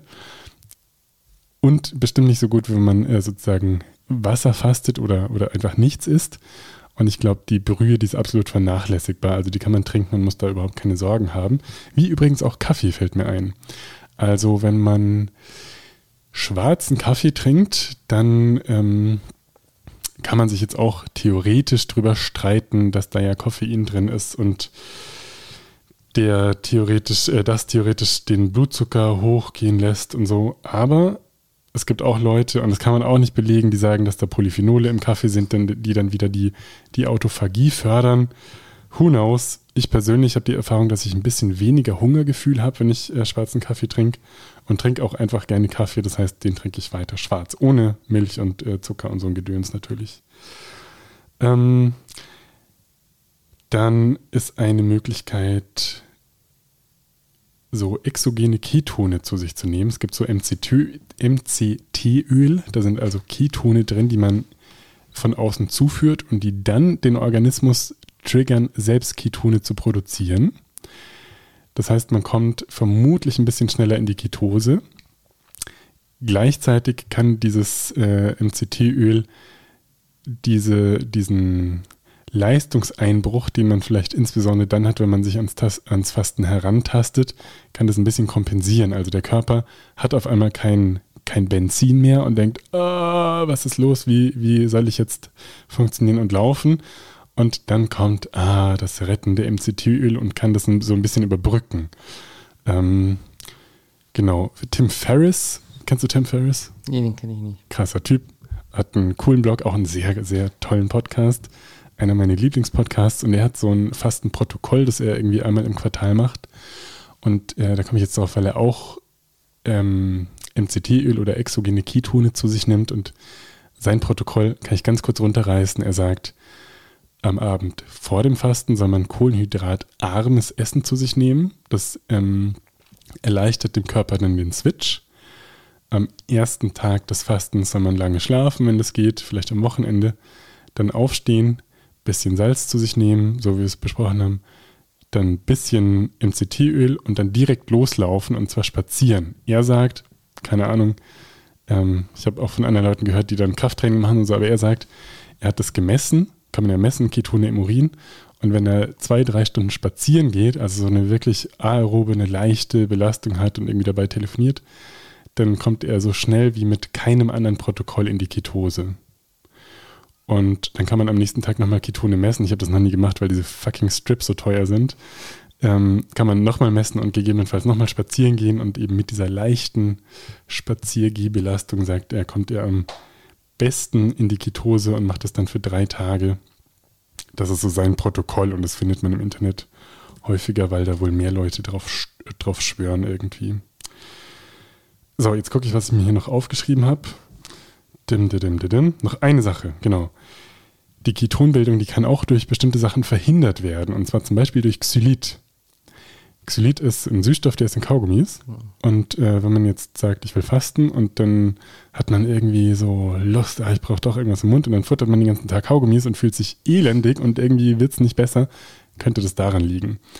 Ähm, überhaupt, Ketonbildung kann auch durch äh, zum Beispiel Stress einfach hinausgezögert werden. Also äh, wenn ich jetzt eine super stressige Prüfungszeit habe, dann ist es vielleicht nicht die beste Möglichkeit, um mit äh, Fasten zu experimentieren. Ähm, auch Schlafmangel kann das irgendwie vermeiden. Also genau, am besten, glaube ich, tastet man sich langsam und in der Zeit, in der es einem insgesamt eher gut geht und wo man entspannt ist, vielleicht ans Fasten ran. Und ach, noch eine Sache fällt mir ein. Wir haben über Magnesium, Kalium, Natrium gesprochen. Man kann auch noch äh, Phosphatidylserin, Phosphatidylserin substituieren. Das ist ähm, so ein Baustein, der eigentlich in Zellmembran drin ist. und der, wenn man so 200, 300 Milligramm nimmt, am Abend insbesondere die Nebenniere dazu einlädt, ein bisschen runterzufahren, wenn man jetzt fastet, was per se schon Stressor ist und dann vielleicht auch noch Stress hat und dann noch im Fitnessstudio war und noch mehr Stress sozusagen im Körper gibt, kann äh, dieser Stoff die Nebenniere einladen, ein bisschen runterzufahren und dann schläft man besser und hat insgesamt vielleicht eine bessere Fasten-Experience. Ich habe es äh, zu Hause hier rumliegen und ich nehme das meistens und kann das jetzt nicht objektivieren, aber mir tut es auf jeden Fall gut. Sollte ich auch mal testen. Ich gebe dir was mit. Sehr schön. Top. Ist dir noch was eingefallen? Tipps, praktische Empfehlungen, wie man eine gute Fasten-Experience Experience hat? Ich denke, das waren schon relativ viele Tipps, die einem dabei helfen können, gut reinzustarten. Mir fällt noch eine Frage ein. Wenn wir nochmal auf den Ramadan gucken, Ja, äh, mir fällt ein, jemand, den wir beide gut kennen, der hat mal versucht, in der Fastenzeit abzunehmen. ja, Und es hat nicht geklappt. Und dann war der Mensch ganz frustriert und hat gesagt, oh, es war so anstrengend Mhm. und so. Und jetzt können wir mal überlegen, du hast es auch ein bisschen schon äh, angerissen, zum Ja. Beispiel mit kleinen Portionen und langsam essen und so. Aber was könnte man denn machen, dass man den Ramadan oder religiöses Fasten nutzt, um dann auch noch eine gute Erfahrung und gesundheitsförderliche Effekte möglichst zu haben? Also generell Fasten bedeutet im Monat Ramadan nicht nur den Verzicht auf Nahrung, sondern Verzicht auch auf Dinge, die unabhängig von Nahrung dem Körper schädlich sind, auch auf psychischer Ebene oder anderen Ebenen. Und das Problem ist, dass Ramadan leider nicht mehr ähm, so verstanden wird, wie es eigentlich ursprünglich dem Körper ähm, gut tut und vorgesehen ist, weil man versucht dann eben in dieser Zeit, wo man essen darf, das gleiche an Nahrung zuzunehmen, was man über den Tag verteilt normalerweise essen würde. Und wenn das nicht ausreicht, dann versucht man dann noch viele Süßigkeiten zu sich zu nehmen, um eben dieses Gefühl von, ähm, ja, was auch immer das mit dem Körper macht, diese Süßigkeiten, dass man dieses Gefühl hat. Aber ähm, äh, gerade dieser Verzicht persönlich auf, wie ich das gerade vorhin äh, erwähnt hatte, auf einfache Zucker, also ähm, industrie industrieller Zucker, dass man, wenn man da versucht, bewusst darauf zu verzichten, weil es eben dann auch den Insulinspiegel nicht so hoch äh, treibt, dass das äh, einen deutlichen Unterschied ausmacht, auch bezogen auf den Effekt, ähm, de, den das Fasten auf den Körper hat hinsichtlich Gewichtszunahme oder Abnahme. Und ähm, ja, das generell, dass man sich das zu Herzen nimmt und nicht nur, weil man jetzt eine gewisse Zeit hinter sich hat, wo man fastet, dass man es nicht belohnt mit allem, was man in dieser Zeit nicht hatte, sondern dass man da wirklich versucht, auch in der Zeit, wo man essen darf, darauf zu achten, wenig zu essen. Und das ja dann trotzdem total genießen kann, denke ich. Also eben weil es so ein schöner zeremonieller Rahmen irgendwie ist und man in Gemeinschaft ist und auch Zeit hat, also Ja. da ist ja dann wirklich Raum, dass man irgendwie stundenlang da sitzt und isst, kann man es so richtig genießen Ja. und dann vielleicht auch ähm, mit einem guten Gefühl auf Kohlenhydrate verzichten Ja. und, und auf die Bonbons am Ende und sowas. Das Interessante ist ja auch, dass, also ich kann es nur aus eigener Erfahrung berichten, dass ich gar nicht mehr so viel Süßes essen kann, wenn ich so eine lange Zeit auf Süßes verzichte bzw. faste, dass das schon zum Beispiel ein Stück Kuchen schon nach dem kleinsten Stück mir ausreicht persönlich, um zufrieden zu sein, weil der Körper auch dann ja, sage ich mal, ein bisschen sensitiver auf Zucker reagiert, als wenn man jeden Tag Zucker isst, über den Tag verteilt. Ja. Und vielleicht ist es auch eine Überlegung wert, nur einmal zu essen. Ich glaube, viele Muslime, die essen dann am Abend, am Abend, wenn Ja. die Sonne untergegangen ist und stellen sich dann Wecker und dann isst man morgens nochmal, bevor die Sonne wieder aufgeht. Und vielleicht kriegt man es ja hin, so dass es einem auch gut geht dabei, einfach abends einmal zu essen. Mhm.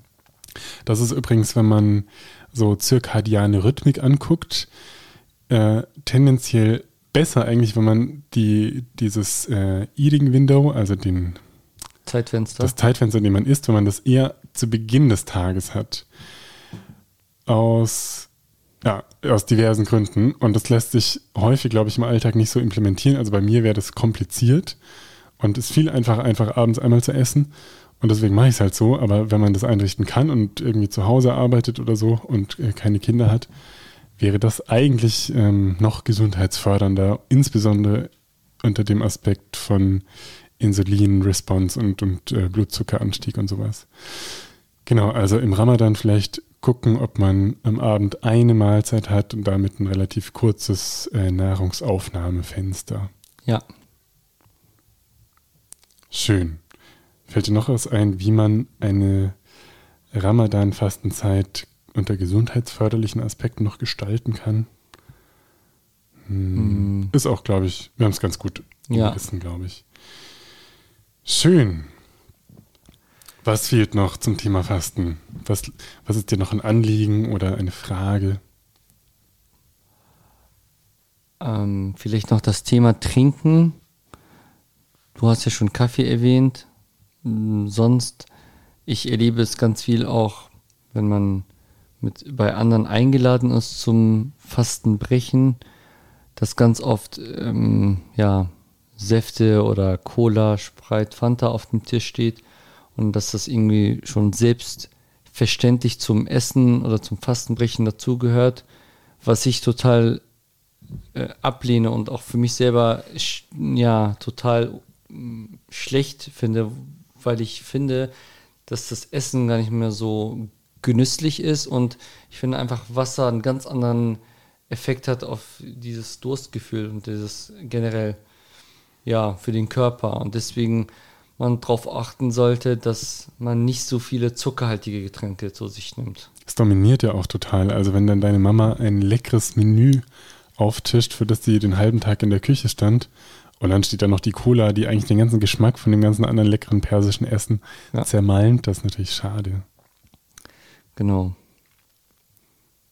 Schön. Fuhrt, vielleicht äh, wollen wir noch mal so eine kleine Zusammenfassung wagen. Also die, vielleicht sage ich zuerst, was für mich die Power nochmal am Fasten ist. Mhm. Es lässt sich eben so einfach implementieren. Also es ist viel einfacher zum Beispiel zu gucken, schaffe ich es, dass ich an nur oder in nur vier Stunden am Tag esse. Und habe damit wahrscheinlich einen Benefit, der mindestens genauso groß ist, wie wenn ich mich äh, ganz detailliert daran halte, mich gesund in dem Sinn zu ernähren, dass ich eine gute diätische Restriktion habe. Also gar kein Zucker und gar keine Kohlen oder gar keine schlechten Kohlenhydrate und äh, so. Abgesehen davon, dass es super schwierig ist, das zu evaluieren und dass dieses große Thema ist, über das wir vielleicht wann anders sprechen können, was ist eigentlich inhaltlich eine gute Ernährung. Also es lässt sich super einfach umsetzen und hat ganz, ganz, ganz viel Potenzial ähm, für Gesundheit. Ja.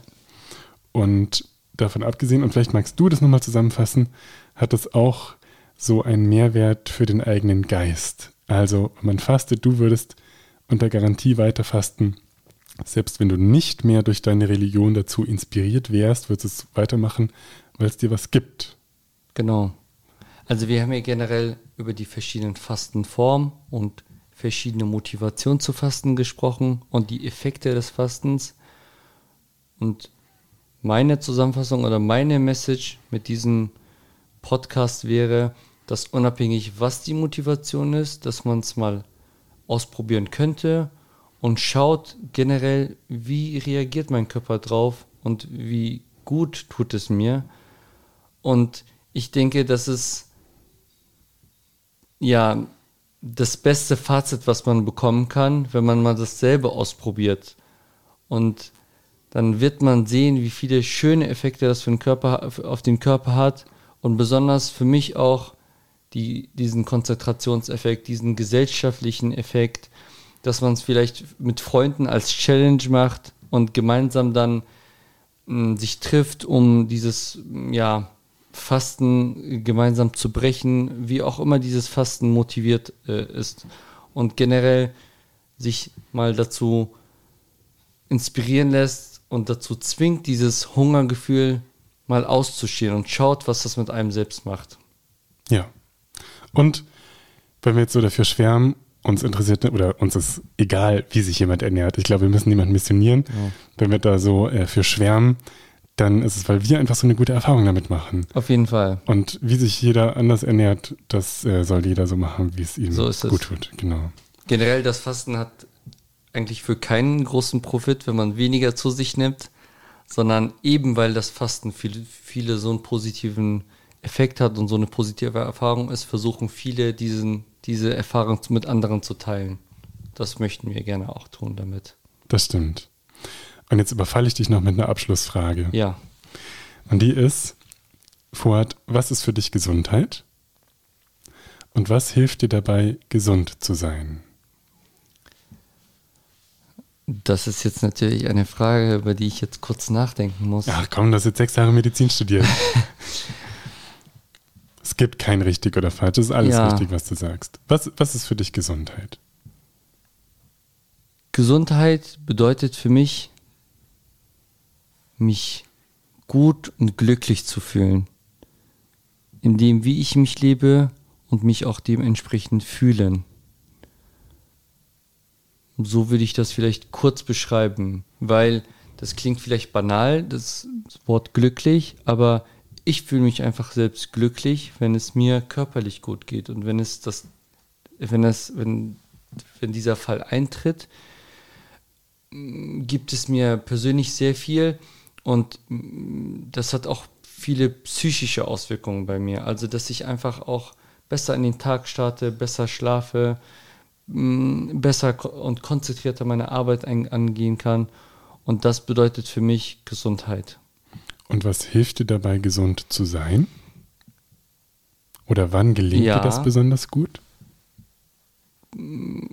Also, was mir dabei hilft, gesund zu leben und gesund zu sein, sind zum einen Aspekte wie Ernährung, Sport und eine Arbeit, die einen erfüllt aber für mich der wichtigste Aspekt ist Familie und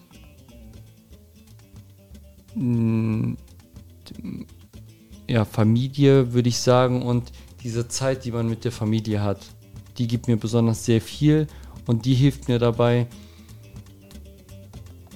gesund zu leben und viele Dinge, die ich im Alltag als Herausforderung sehe, zu bewältigen. Sehr schön. Vielen Dank, lieber Fuad, dass wir miteinander gesprochen haben. Ja, ich habe zu danken. Halt die Ohren steif und faste gut.